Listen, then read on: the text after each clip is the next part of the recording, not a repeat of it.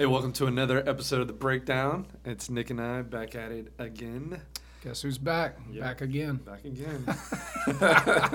We're not Slim Shady or Eminem. Yeah, we will right. not be rapping on this podcast. No, but we'll save uh, that for later. We're excited. Uh, we're in, or we're going to begin a new series next week. So this was a one-off series. But before we get into the podcast and the sermon, I yeah. kind of want to ask you about the church here at mm-hmm. Galilee. Um, there's been some pretty cool things happening. So as a leader of the church, what what do you see happening? Mm. Yeah, I mean, it's a good question, and it's kind of it's it's easy to answer, and then it's hard to answer because I think, you know, having been here over a decade now, starting my started my twelfth year, which is weird to say because in a lot of ways it feels like we haven't been here very long, and in other ways it feels like we've been here forever, right? So watching the church transition over time, um, you know, it was it always had excellent. I mean, it's had excellent leadership for fifty years before I was ever on the scene by any stretch of the imagination. My my predecessor, Tom Plank, and so many leaders in the church, he would always be quick to point to so many others who were a part of that, laid the groundwork, you know, yeah. and and established great growth. You know, they didn't just lay groundwork, they they grew the church and made disciples, and, you know, they, they had so many wins for the kingdom long before we were on the scene. So saying all that, having to go through that transition, which, you know, by all, you know, in, intents and purposes went extremely well, still the church had to transition. And our people handled that well, and but there's still kind of a process, right? And you go through it and you establish new leadership and direction, and the, the church shifts and changes.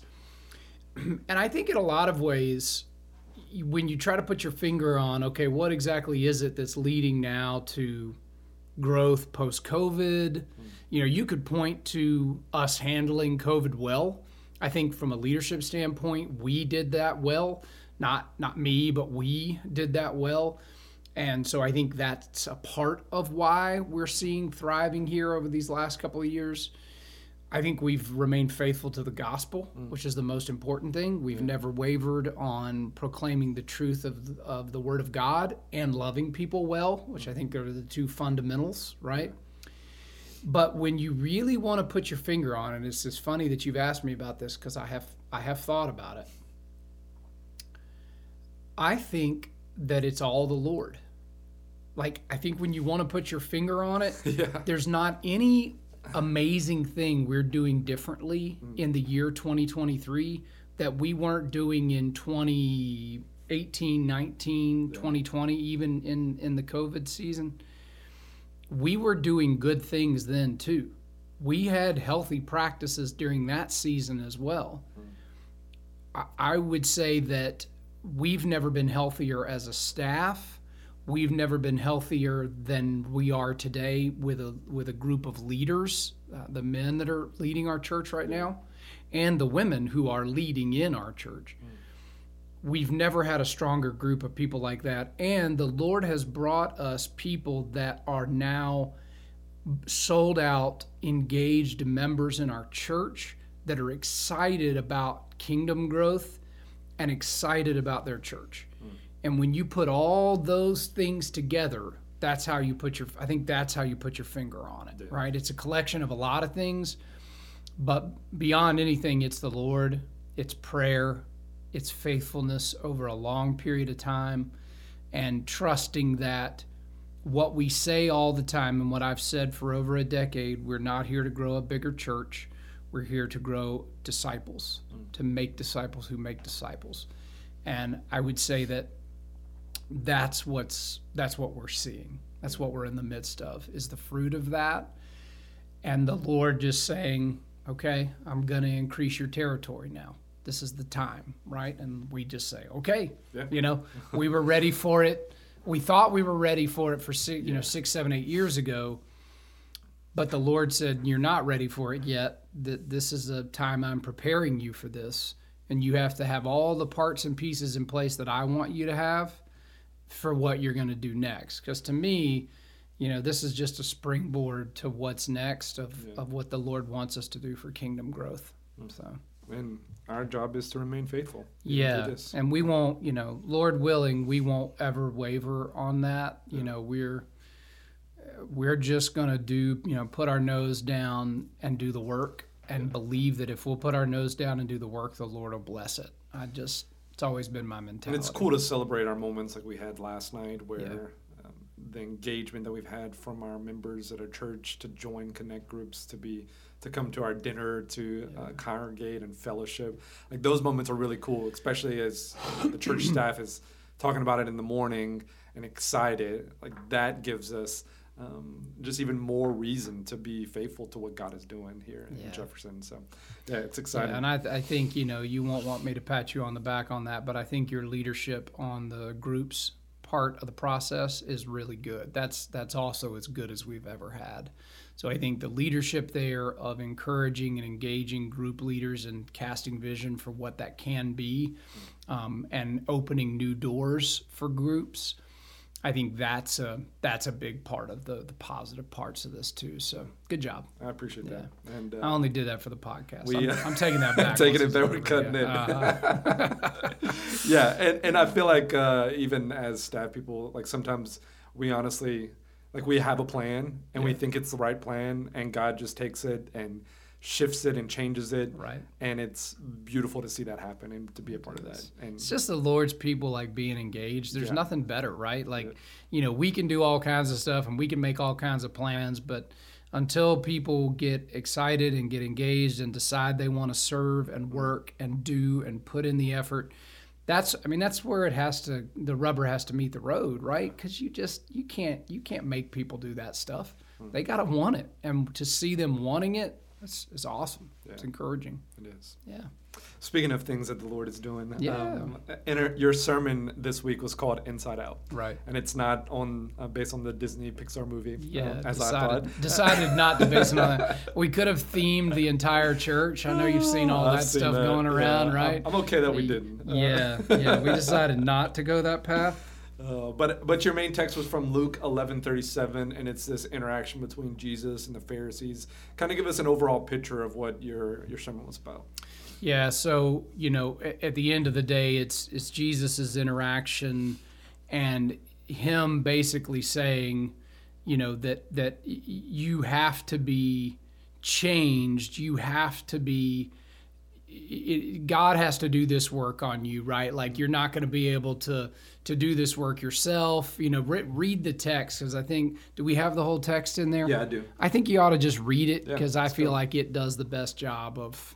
of laying it out. So this is from Luke eleven thirty-seven through forty-four. Yeah. When Jesus had finished speaking, a Pharisee invited him to eat with him.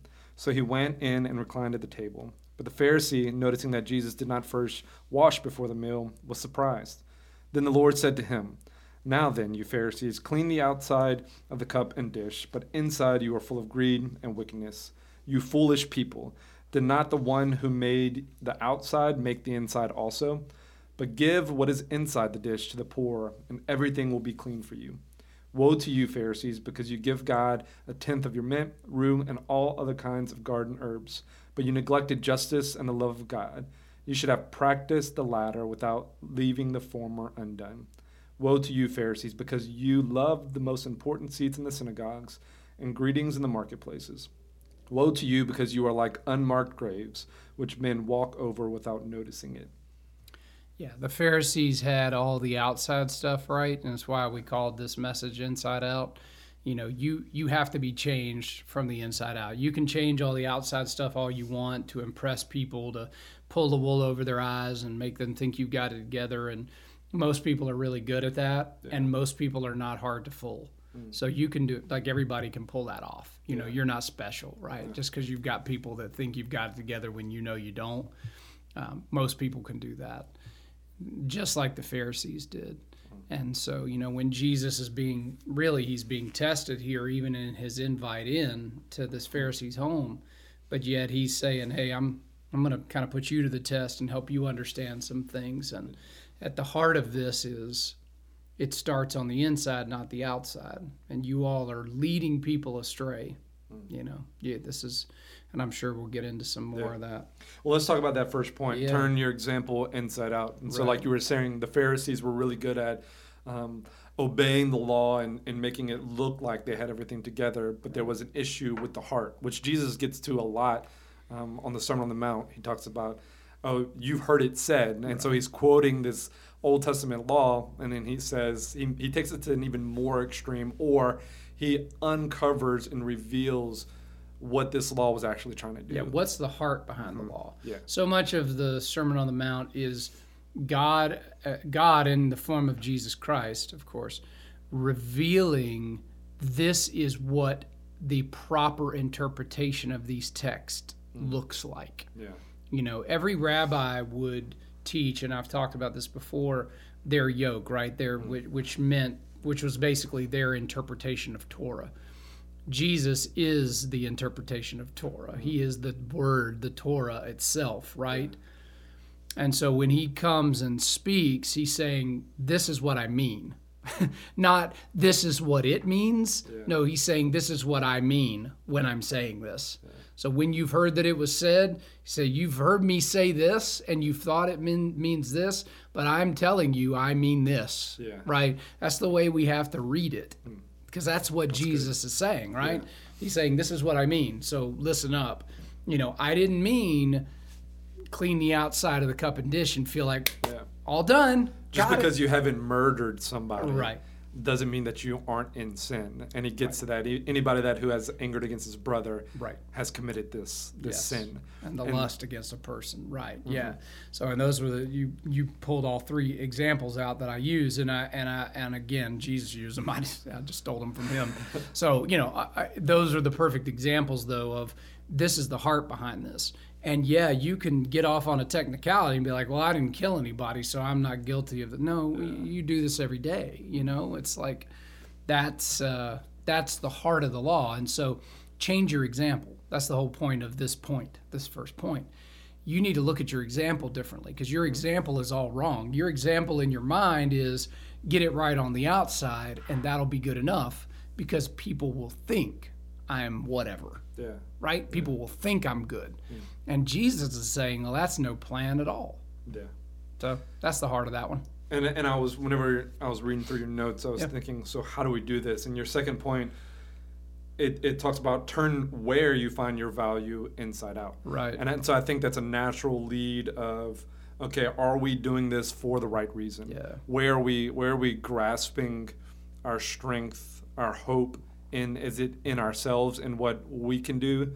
Well, that's absolutely going to fail every time. And so we have to shift that to understand what Jesus has already done for us. And so let's talk about turn where you find your value inside out. Yeah, well, two weeks in a row, we've talked about how ridiculous it is that we care more about what other people think mm. than what God thinks. Of, of us. So our valuation system is screwy, mm-hmm. right? Because we are caring more about what man thinks than what the God of the universe thinks. Mm-hmm. And very few of us would say that we do that or think that we do that or confess to doing that. But the truth is that when we live our life where we think we're hiding things from God and we are pulling the wool over the eyes of the world and they don't know the difference and we've we are harboring sin and areas of disobedience in our life, we're only fooling ourselves. We're certainly not fooling God. Yeah. And, well, I guess we're not only fooling ourselves. Sometimes we're fooling other people too, right? But it's kind of the same idea. That is us affirming in our behavior. Even if we don't affirm it in our heart and mind, we are affirming in our behavior, I care more about what other people think than I do God, what he thinks. So I have to change my valuation system in that and say, okay, the thing I value most is pleasing the Lord. Yeah. And I have to do more than just pay that lip service. Because it's easy to say that. It's another thing to actually live that out.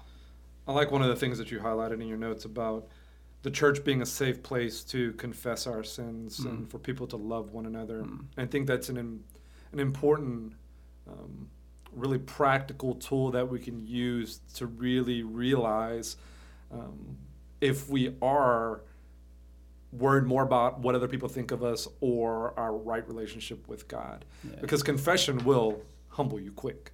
Yeah. But it also frees you from the the guilt that we feel because we have not perfected ourselves. Yeah. And one of the things that you, I think you talk about it maybe uh, at some point in your sermon is this idea where we, well, we'll have a really good week and we'll come to church and we're all excited. And then the next week we'll have a really bad week and we're super hard on ourselves and we're like dragging ourselves to worship. God wants you and he loves you, not based on what you've done, because what we've done doesn't amount to much. He loves us based on what Christ has already done for us. Yes. But it's that mindset that we're in of our works earn our salvation. Yeah, the mentality you just mentioned that we are all guilty of is a misunderstanding of the gospel. Mm. You know, we we really fail to grasp the gospel when we think our behavior earns us God's approval. Yeah. Our behavior does not earn us God's approval. We are approved by God in Christ Jesus.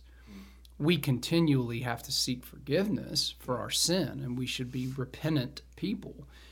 All of that's critical. But it's hard for us to break that cycle of thinking. Again, it's a valuation system issue. We're working in the worldly valuation system where if you offend me right now, it's going to be difficult for me to not hold that against you. And you could immediately apologize to me or not. And I would have trouble letting that go, whether you apologize now or later or whatever, because of the way our human relationships work. Some part of that is going to linger, right? Well, the Bible says about the way God works is that he casts our sin as far as the east is from the west. And if that's really true, then God has forgotten about our sin the moment that it's confessed, mm-hmm. that it's gone.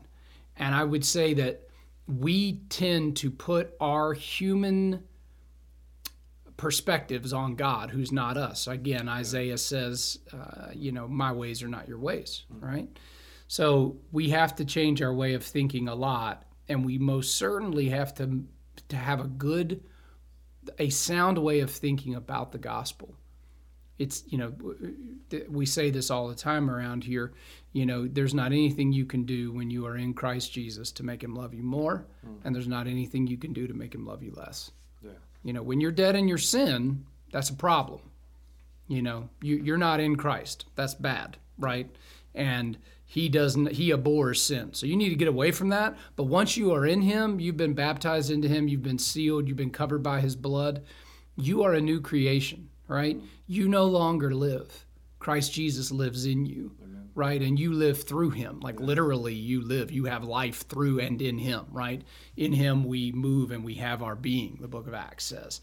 So I, I think like that's a whole other deal. And once you are there and sealed in Christ, yeah. you know, you, you're not, you are, you no longer have to come dragging in here or come dragging into your daily life feeling like, oh man, God doesn't want to have anything. That's a misunderstanding of the gospel. Yeah. Yeah. One of the things that we did last night in my Connect group was kind of talk about uh, the vision of what our group is, mm-hmm. where we feel like we need the most growth as Christians and particular topics that we want to talk about. And one of the things that got brought up was this idea of I want to be who I am on Sundays throughout the whole week. Mm. And I think what you said is the perfect reminder of how we can do that is on Sundays isn't the only day that Jesus loves you. When you come to church and Correct. You're in the right place around the right people. Right. That that continuation, that continues throughout the whole week. And we need to be reminded of that.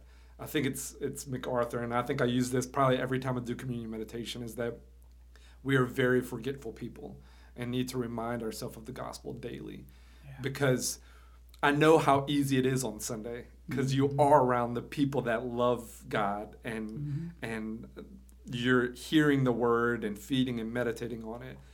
But those same things can happen throughout the week. Mm-hmm. This doesn't have to be a one-off of, all right, I saw my peeps on Sundays or Wednesdays, which led to another thing we talked about is we want to be more intentional about how we communicate throughout the week to encourage one another to follow Jesus and remind ourselves of what the gospel is. Yeah. And so there's this, um, I think, disconnect for some people of, all right, I have to do everything good on a Sunday to have a good Sunday and then to have a rest of a good week. Mm. But you don't.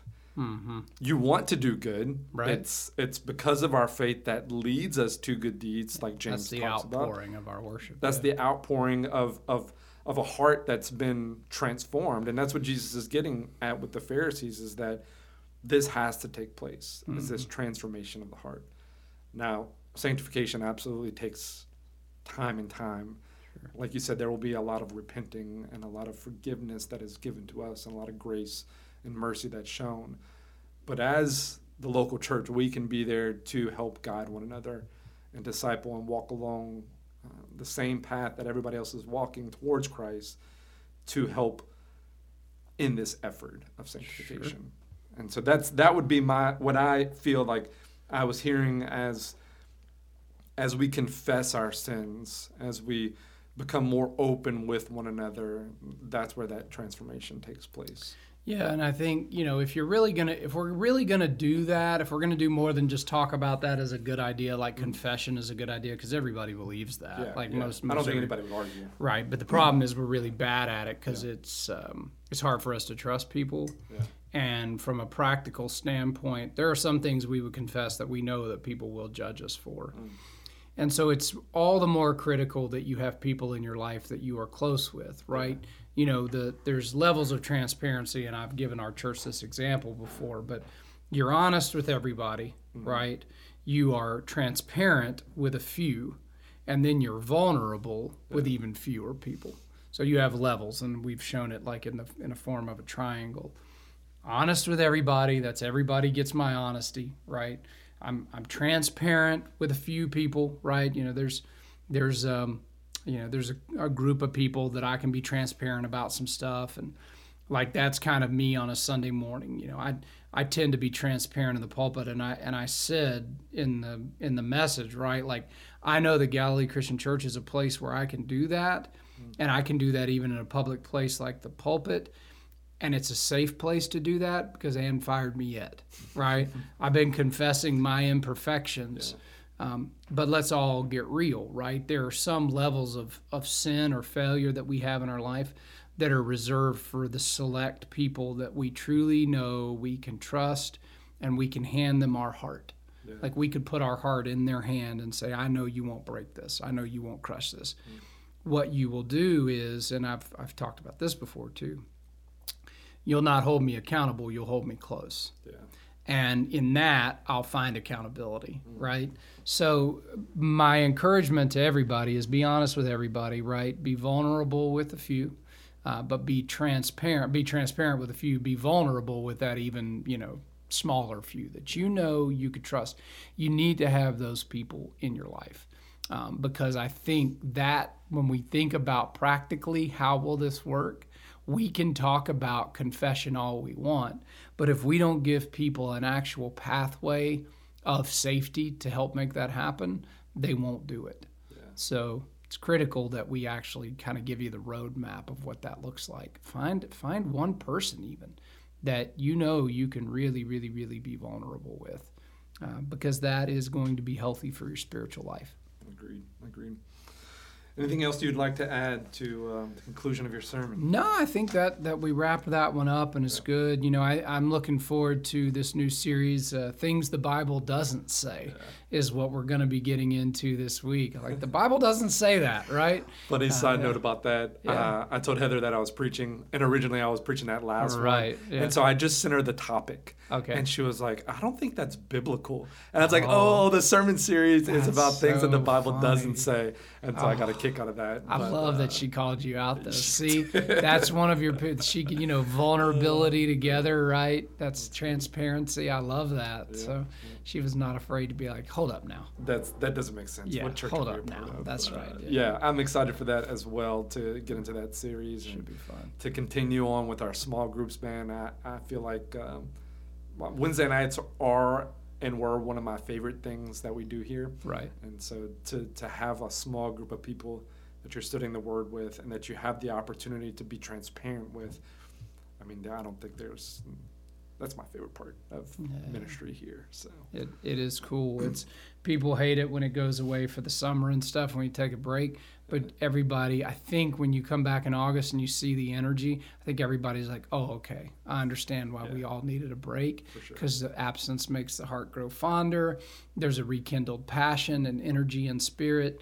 And, you know, I, I think that's such a great, we I really love that rhythm mm. that we have. That's a really healthy spiritual rhythm that yeah. we have. And so I, I look forward to seeing it play out here at the end of this year and into next year, Lord willing. Same. So. All right. Well, that's another episode of The Breakdown. Uh, thank you for listening, and we'll catch you next week. See you then.